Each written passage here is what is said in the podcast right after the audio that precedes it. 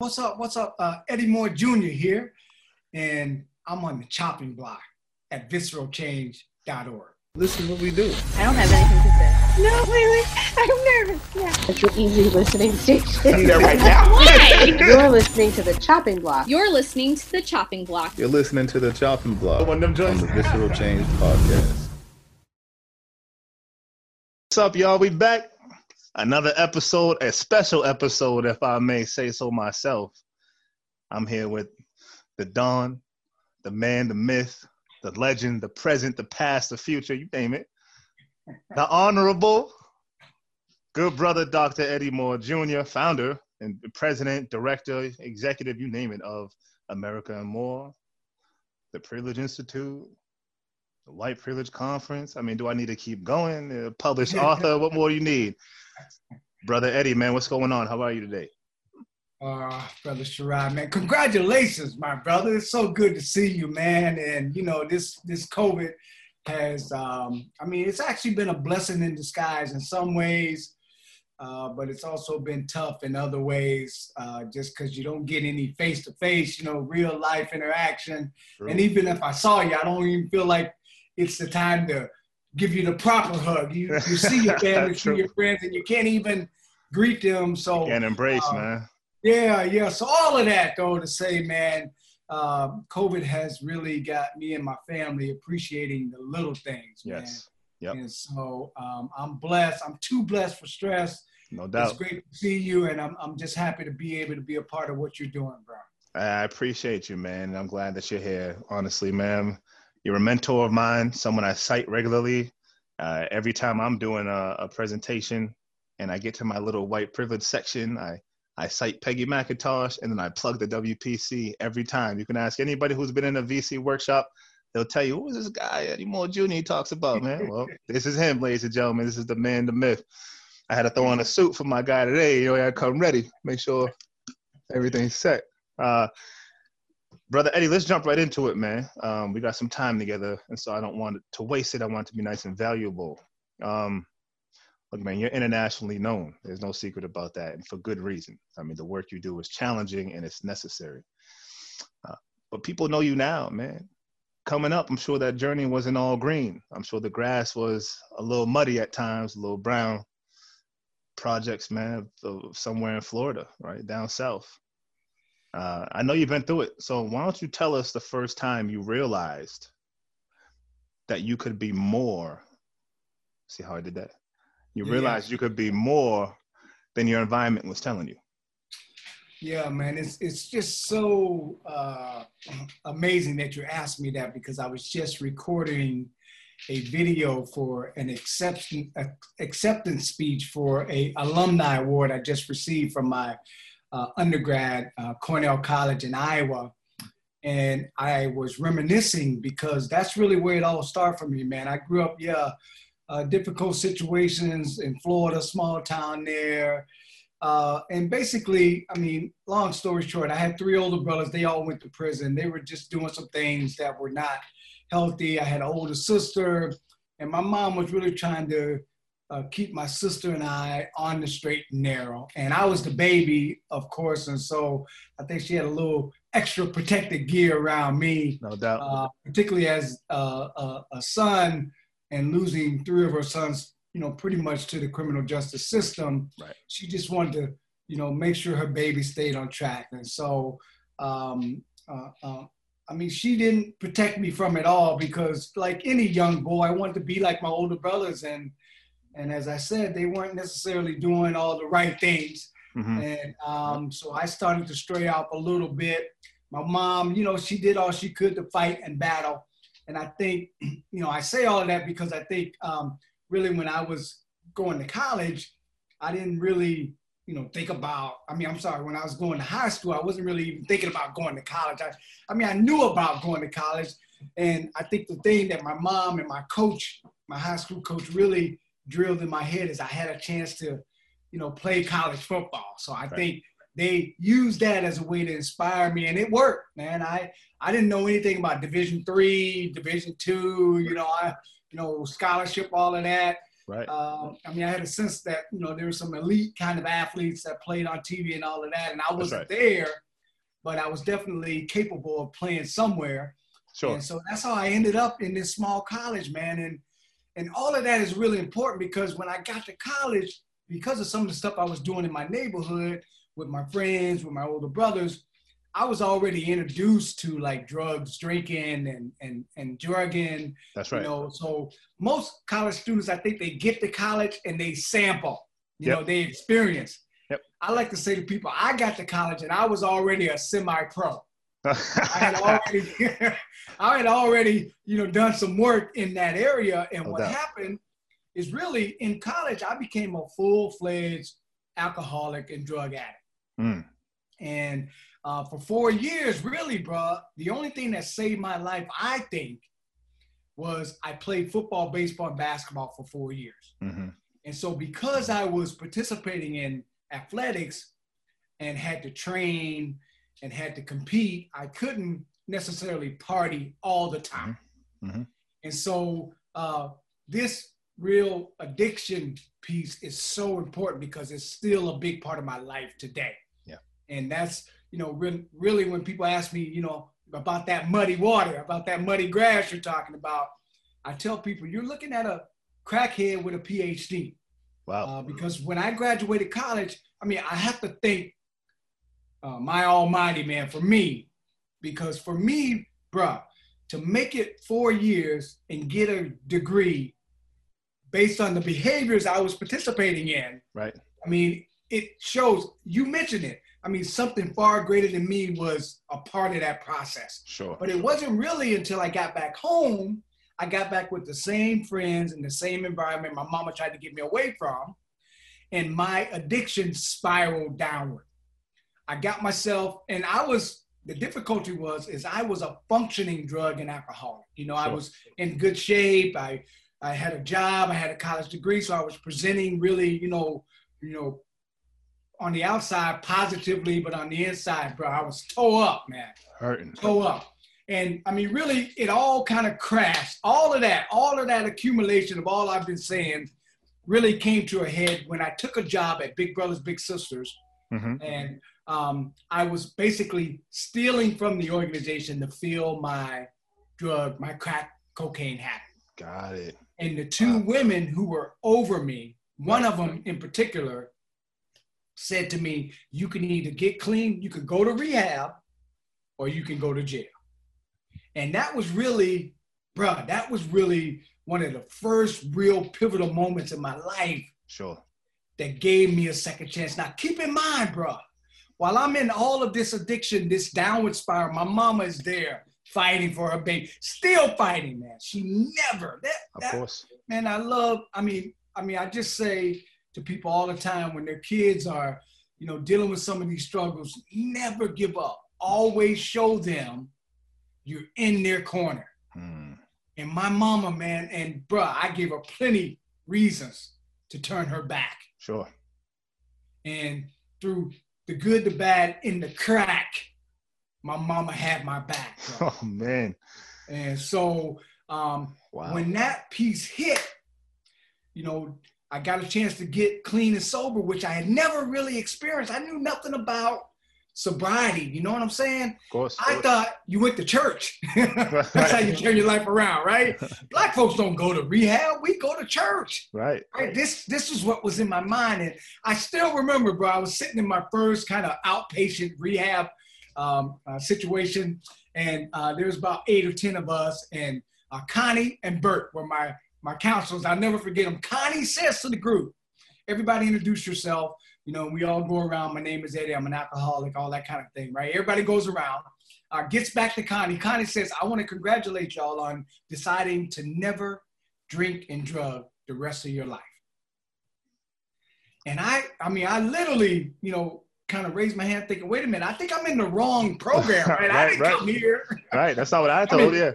Right. I'm I'm I'm 20 something years old. I'm not gonna stop forever. How am I gonna live and not party? Right. How am I gonna celebrate? Right. How am I gonna deal with I mean, in my mind, I never thought you could live your life without drugs and alcohol. And again, I'm not saying for those because folks can drink, folks can you know have a couple of drinks, you know maybe smoke a you know something. I mean, some folks have the temperament to do that. That's right. That wasn't me. Okay, I can't just have two drinks at the bar and go home. Right. Uh, so um, I didn't think that I could live my life really, bro, without drinking and drugging. But it was Wow. Connie and Bert really being that second opportunity for me to really understand what it took to live a clean and sober life. And it's been 27 years now, bro. Wow. So um, I've been at it in reference to my sobriety. Yeah, man, I'm really blessed. Shout out. And I was really fortunate to get started early. Yeah. Now, again, this is really, again, this is, um, you know, so important to the story when you ask about, you know, when I really thought, when I really begin to see, when I really imagined myself far beyond what I saw growing up. Right. And I say to people all the time about my undergrad school, my college, where I got my uh, um, bachelor's degree, political science. There were some folks there that should have kicked me out of college. Mm. Okay, uh, uh, I was doing some stuff there that I shouldn't have been doing. Sure. Second chance. I got the big brothers, big sisters. Like I said, man, they should have they should have put me in jail for what I was doing. They could have. Second chance. Right. Man, Wow. my Yeah. mama, bro, my mama, Right. man, I don't even know how many chances she gave me, bro. Yeah. Yeah. I Yeah. ran Yeah. out of numbers, man. But I uh, just all those opportunities. And really, once I hit that sobriety stride, though, once I realized I needed to live my life clean and sober, and I can do that one day at a time. Yep. Right. Once I hit that stride, I took a job as a high school teacher and a football coach at a little school back in my hometown area. Yep. All right. I wanted to do once I got clean and sober what my coach did for me to give me an opportunity to go to Yes. college. I wanted to do that for some young black males at the school where I was teaching and working, right? Yep, yep. Uh, so I take them to Iowa. We raise some money. I take them to Iowa. They get a chance to visit some colleges. And one of the colleges we were visiting, the football coach there always had a black male on his staff. Okay. So while my students were looking around the college, I was just there talking football with the coach. He literally offered me a job on the spot. Oh wow. And I was going to be able to come there, get my master's degree for free. Yep. And I was going to also um, uh, be a grad assistant football coach. Yes. I went back home. I resigned my position at the end of the year, and I came back to Iowa to this little small college called Loras College, Dubuque, Iowa, where I began on my master's degree in education and also as a grad assistant football coach. In my first class of my master's degree, I met this white brother by the name of Tom Detterman. Okay. We hit it off right away. Tom was the diver- diverse, he was a diversity guy for the school district. Talked to me about, hey, you know, I need somebody to come with me, talk to kids.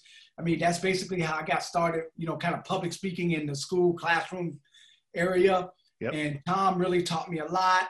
And um, um, after a couple years, I realized I didn't really want to, you know, spend my life as a football coach. In fact, I met a college professor there in my master's degree program who said to me, You're wasting your talent on X's and O's. You can do more as a college professor than you can as a Wow. college football coach.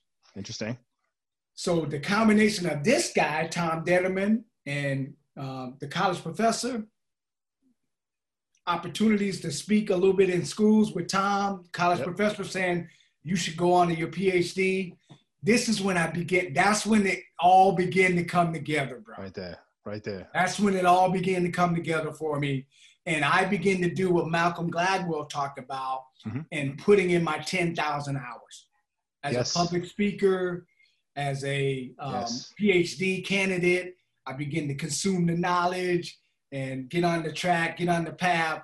And that's when it all began. So I graduated my master's degree, went to my PhD at the University of Iowa, uh, got through the coursework of my University of Iowa experience. My undergrad college, Cornell College, asked me to apply for a job as the director of diversity.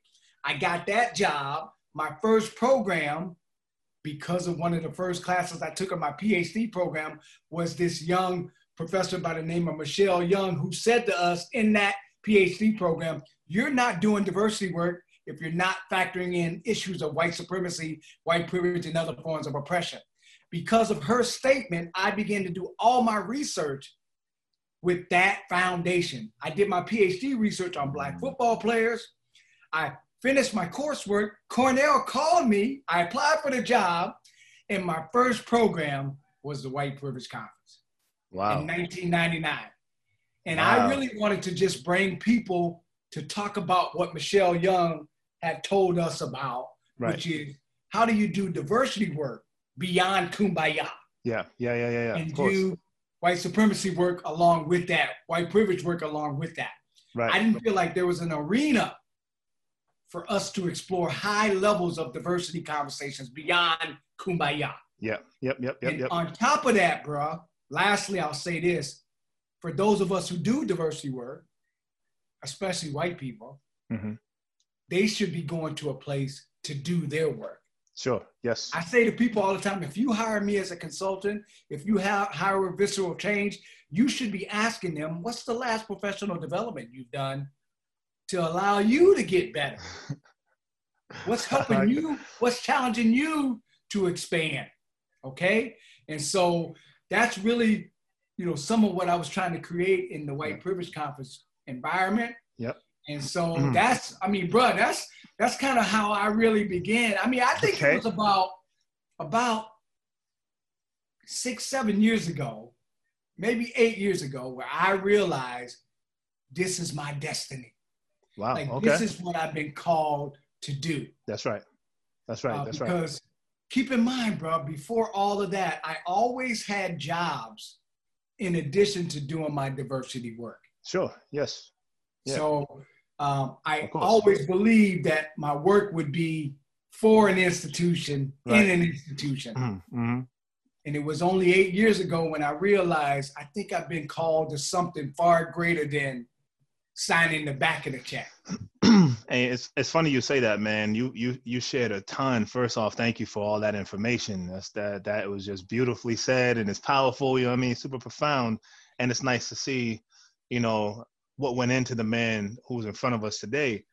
And you talk about, you know, how eight years ago you came to that realization. And I find myself there now as well. You know, I since visceral change really began to take off, and since doing this work, I was like, this is this is where I need to be. Not just want to be, but this is where I need to be because you find out in higher ed there's a lot of red tape, a lot of bureaucracy, a lot of um, you know uh, discussions that don't involve you but are about you at the same time that you should be at the center of. Uh, and so there's a lot of competing interests that I say to myself, I can help resolve this tomorrow. Not in this capacity, but maybe in this capacity here in VC. So that was great, man. And I, I actually had a question about how you wound up in Iowa, which you answered. So I'm I'm I'm happy to hear that. I don't know if you've necessarily answered how you wound up at, at Cornell College though. So uh, you Yeah. how'd you wind up there from Florida? Yeah, my high school basketball coach who went to Cornell, Uh-huh. was from Iowa, Oh, is really that connection that my mom had. And they together said, you know, we got to get him as far away from home as possible. got it. Okay. And so that's how I ended up in Okay. little old Mount Vernon, Iowa, Division three college. So it was really their goal, I think, bro, to just kind of get me away from That's the right. environment that I grew up in. And that's really how I got there. So I almost feels like witness protection Yeah. at that point. so, to some extent, that's exactly what it was, man. That's right. It really, it really, I mean, Cornell helped me to begin to think about myself and see myself far beyond than what I imagined myself. yes, And so I think that's what college offers a lot of young people. But for me, especially, I just, I just really got to see some things, be a part of some things Yep. That I never imagined. And I think that sparked so many other things that, you know, all eventually came together. Yeah. that's right. And uh, I'm going to want to dig into that a little bit more too as we get on. I want to change the tone just a little bit. Uh, you've been doing this work for a long time, as evidenced by what you just shared over 20 years. You know, hardcore into diversity and inclusion specific. You know, with the with the center on whiteness, which we can all appreciate. Uh, And here I am, decades later, man. I find myself doing the same thing, focusing right on it. Uh, uh brother, brother Eddie, do you think, man, that I guess maybe the better question is why? Why do we, right? And why do you think we as black men feel that we have a need to engage this work? I mean, it, it, why do you think we find ourselves here time and time again? Yeah, well, I, I, I feel like, you know, for every black man, that story may be different. Mm-hmm. I can't wait to hear yours. I know for me, I feel like, um, and more and more in this time, really, that every community, every organization, every moment needs someone that is pushing, challenging, informing, providing a kind of space and place that's not always welcome, but always needed. Yes. So I feel like, uh, um, I mean, often the folks who've been able to experience some of the struggle associated with life in general, and and and especially if it's institutional, because of some of that experience can always be beneficial in these times. And I think that's that's what we find. I, I have mixed emotions about this, man. You as a brand new father, I mean, I'm I'm hoping you can relate to this. Like, you know, and I have a I have a nine year old right now, right? Do I right. want him on the path of social justice? I go back and forth. Right. Or do I just want him to, you know, ride his bike? Right. Right. Right. Right. You know, just right. play baseball. Just eat dinner, as we say sometimes. right. Man, you yep. know, so so I feel a real um uh, you know, kind of um, mixed emotions about that. And I feel like my life, I grew up always feeling I wanted to do something, give back in some way. Sure. I do feel like that's a part of my wiring from my mama. That's right. But right now, as a father, particularly of a young son and a young daughter, mm-hmm. I'm wondering, uh, how do I just let them be kids? Yes. yes. And they decide if this is the work they want to do. Where I feel like early on because of things happening around me. That's right. I, I, decided real early that I wanted to be a part of, you know, making sure this didn't happen to a lot of other people in the way that I experienced, in the way that I saw it. That's right. Yeah, that, I, I can agree with that. And it's one of those negotiations we deal with. And when we look around us, I mean, one of the best pieces of advice I've gotten, I say this often.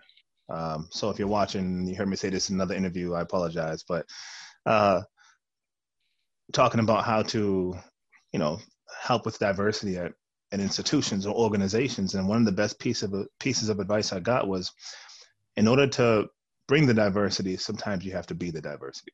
And so we have to find ourselves in the seat in these discussions in order to bring it. Otherwise, people aren't thinking about these identities that we're thinking about. But why do I feel like I have to be in that discussion in order to make it happen? Why can't we just have a culture that celebrates this in a different way? And so I, I can resonate with a lot of what you're saying. I uh, I want to go back to the man, Eddie Moore Jr. Not the not the myth, but the man. You know, uh, and you know, you talk about with with such passion your four years at at Cornell, and you talk about your relationship with your mom and the closeness, um, and the brotherhood you were able to form on the field, and you were a three sport athlete, baseball, basketball, the whole nine. I'd like to know as you approach your work, right, there's always remnants of those who came before us. How, how has what your mom instilled in you shaped the man that you are today? And how important is it to pay it forward to our families and friends and, and mentors who came before us? Yeah, yeah, man. It's, you know, the way, I mean, really in the last 10 years, I've been talking about my mom in a different way. Mm-hmm you know, uh, I lost my mother in 96. She okay. was able to see me graduate my master's degree, but not my PhD. Mm. But the way I talk about it is, you know, I didn't like my mama growing up a whole mm-hmm. lot because she was on my butt, bro. Mm. You know, I was the baby. I was somewhat of a mama's boy, but also, you know, she didn't, you know, she, I think she just wanted to see me be better and my older brothers were in reference to the trouble and all that kind of stuff. That's right. And so, um, I think it's really been in that last decade, you know, this last decade plus, that I've been really remembering all the positives that I thought was her just being hard on me. Mm. You know, and um, So I think there's a, a level of don't under don't let this suit fool you. That's right. Don't, don't- there's a there's a level of you know yeah I you know I am a genuinely nice person, course. but I'm you know I was born at night, but I wasn't born last night. And I think that's what I used to see in my mom, like always nice, but if they rolled up on that house the wrong way, Yep. she she didn't play. so that's number one, right? Yeah. Always just being gracious and open and loving That's right. it's something my mom modeled for me and I think instilled in me. And um, but you know, not to let people roll over you. That's right. always working hard. Like I can't imagine a life with one job. Mm. that, that makes no sense. Mhm. Just having one job. You got one job. That just doesn't doesn't compute for me. I gotta be doing something else. You know, I'm like that have- too. I gotta have a hustle on the side. I gotta it's just, that's just the way she was, man. She worked at the hospital and then she cleaned and folded somebody's clothes just to earn some extra. I mean, she just always did extra stuff to Mhm. get some extra hustle money going on. That's right. And that she instilled in me as well. And she was a God fearing, I mean, a faithful person. Um, and um, I really always appreciated about appreciated that about her, although I didn't like it all the time, her making us go to church Mhm. making us be in the Easter play and the Easter service. But you know, I still value that today, man, because I think that helped me with my public speaking skills, Sure. my visibility to memorize things. Sure. I mean, all of that came from my mom's forced participation. Yep. And so, uh, so much, man, so much I look back on and I think about who I am today, what I am today, where I'm going today, um, and how much I owe that to my mama, man. And, and, and, um, and, and, and it's just the way I want to be. I want people, and, and I get some flack about this sometimes that people feel like I'm not mean enough. You know, I just let people somewhat take advantage of me and the conference by coming there and making their money and not really giving back. You know, and I just, you know, I don't, I just don't roll like that way. I can't Right. be vengeful in spirit. Sure. I can't do that. Sure. It's just not in me. Right. I mean, if you're on my bad side, you've done some real bad stuff. right. All right. And I always believe it'll come back, bro. It'll come back. Sure. So I'm always trying to say, what can I do, bro? How can we partner? Sis, how can I help out? Hey, hey, hey, y'all, what, what what's going on? What do y'all need? Because I feel like that spirit of collaboration, Right. that openness, that partnership is something that is really the foundation of success around this kind of work. That's right. That together we're stronger. That's right. And so I want to always have my platform, my organization, uh, any kind of programmatic thing that I'm involved with, have a spirit of cooperation and collaboration, paying it forward, like you said. Yes. And I just got it, bruh. I just got an email a day or so ago from someone. I, I don't even know the person, right? I met Mhm. them at something. They came to a, something, and and the person just said, "I wanted you to just know the fruits of your labor, a Mm. seed that has blossomed Yes. because of our interaction with each other." And that's to me, that's what the work is all about, right That's there. huge. bro. That's huge. That's what it's all about. That's And, absolutely. Um, uh, in the words of Kendrick Lamar, you know, I'm fortunate. I mean, I, you know, I can make a little revenue doing this work. I'm gonna be all right in that way. Sure. And maybe if I was a bit of a jerk, I could be a little bit more, have a little bit more. Yep. Because I'd be just bringing it in for myself. Yep. Uh, but I just, I just can't be wired that way. Yep. Mainly because of my mom. That's right. That's and that's probably the best testament. I know you said she she left us in '96, but that's probably the best testament to her.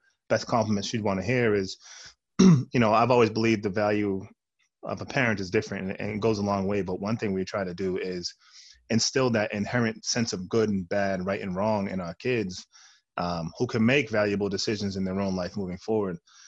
And it's clear that you've been able to overcome such hardship to become the man you are. And I, I have to imagine Mom Dukes is giving that salute from way up, you know, sh- showing that love for sure. Uh, you started to talk a little bit about how you take this into your work. So I want to I want to pivot in that direction real quick. Um, I want to talk about America and More, established 96 as I understand it. Uh, you know, EST 96. Yes. Uh, you know, and you establish it, as I understand, as a way to provide training resources really to K 12 schools, colleges, companies, universities, you name it, giving them something that they can use to really begin tackling this work from a real critical perspective. We fast forward to today, as we mentioned at the top, we got the Privilege Institute, we got the White Privilege Conference, you know, as extensions of this dream that you had back in 96. Uh, not that there's many people who don't know, but for those who don't know, talk a little bit about what these institutes and conferences are and really what you hope to accomplish with them. Yeah, yeah.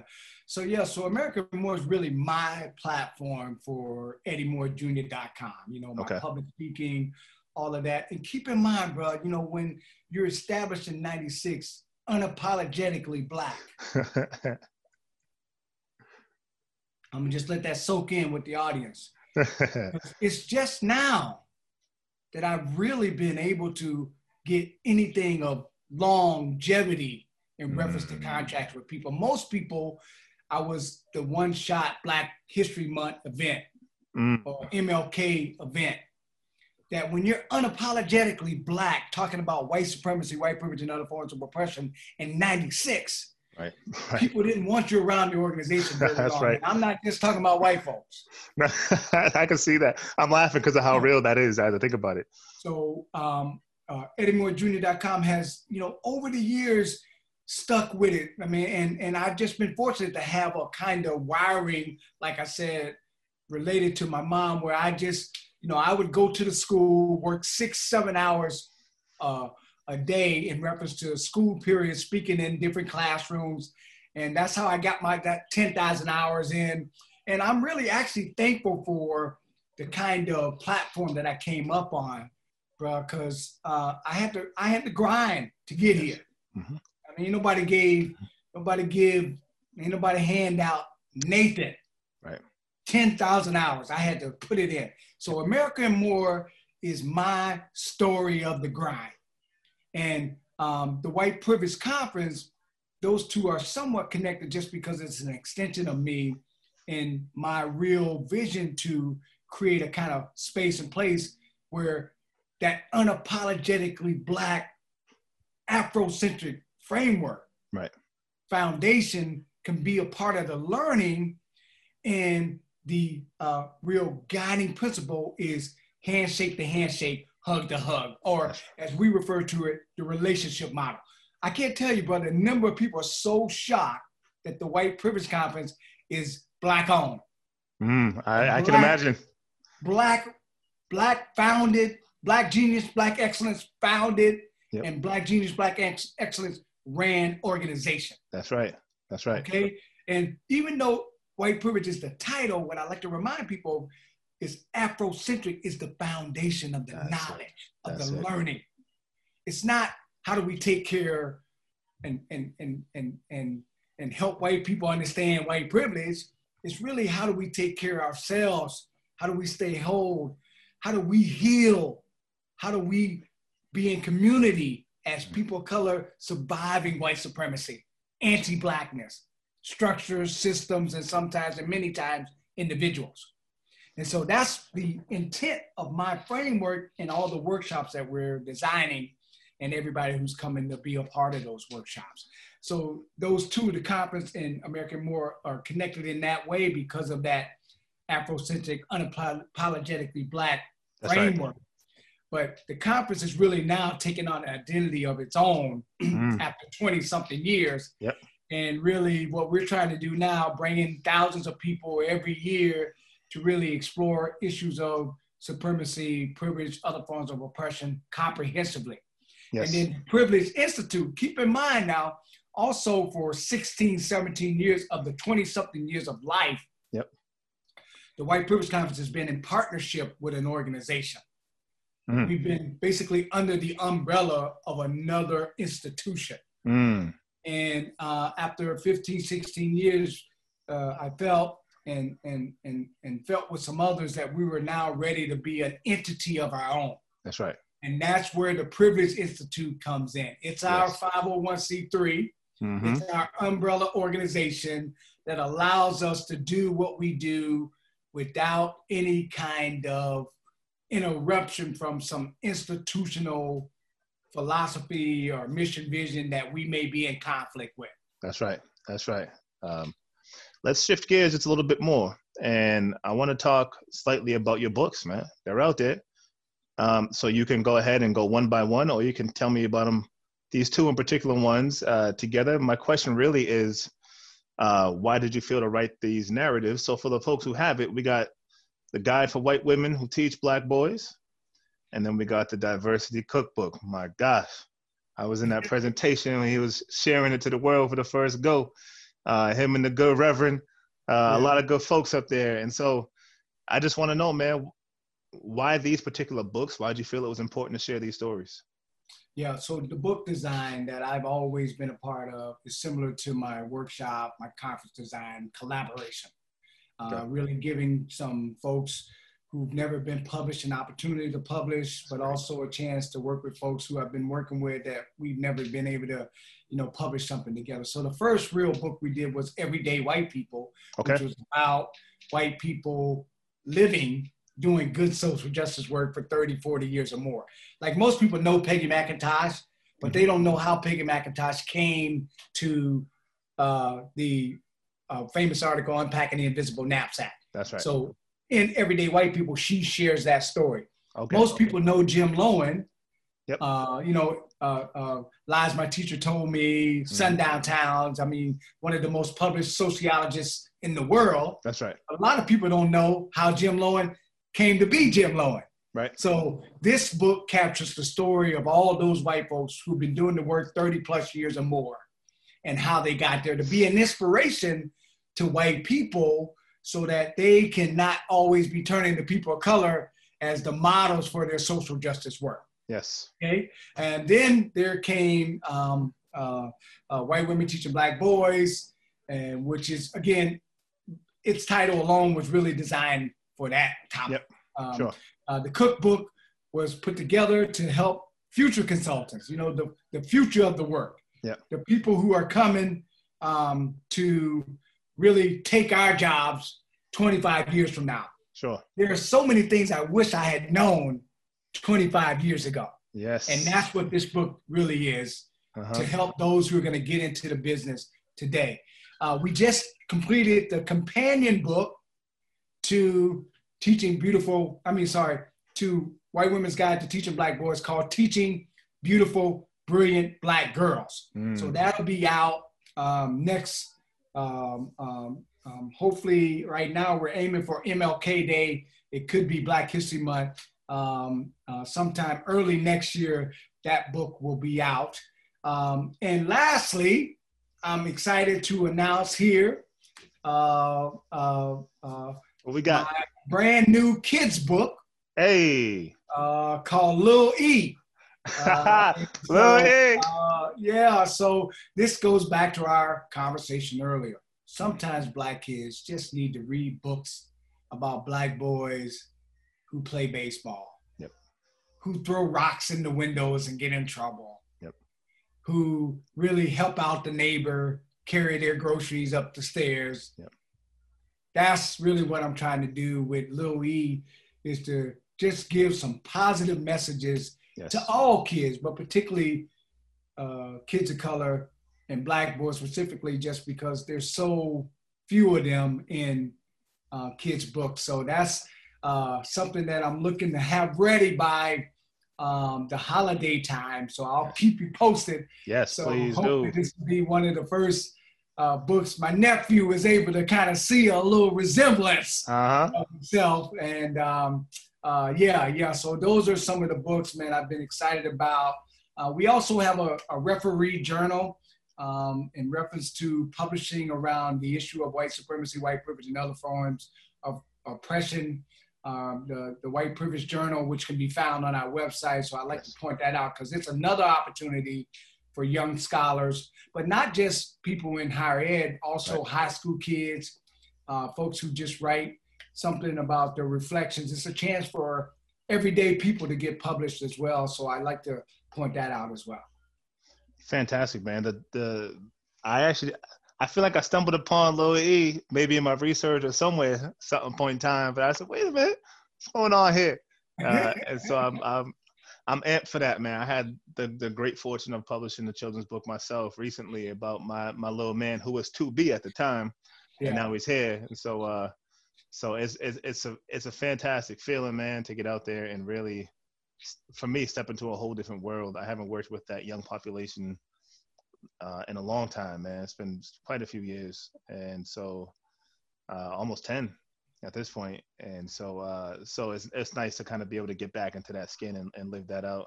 Dr. Eddie Moore, before I let you go, how can people get in touch with you, man? Podcast, uh, hashtags, uh, social medias, books, anything, man. Shout it out. Yeah, bro. Well, the good thing is everything's under my name, EddieMooreJr.com. Great. I mean, uh, uh, uh, you hit that up on Instagram, on Twitter, on Facebook, and I'm gonna pop up. Same with my website, EddieMooreJr.com. If you search that on the web, I'm who pops up. Uh, uh, my email, uh, same thing. Eddie knows more at Yahoo. Uh, hit me up. I'm I'm definitely um, um, um, accessible and and and and really the one one thing you got to do is just plug my name in the search engine and I'm gonna pop up. And so uh, yeah, man, I, I appreciate the opportunity to shout it out. And all of my you know publications and all that kind of stuff are in those platforms if people want to find out more information. Perfect, perfect, perfect. The Honorable Dr. Eddie Moore Jr., thank you so much for being with us, baby. Dr. Eddie Moore Jr., Sherrod Robbins, you're at the chopping block at visceralchange.org.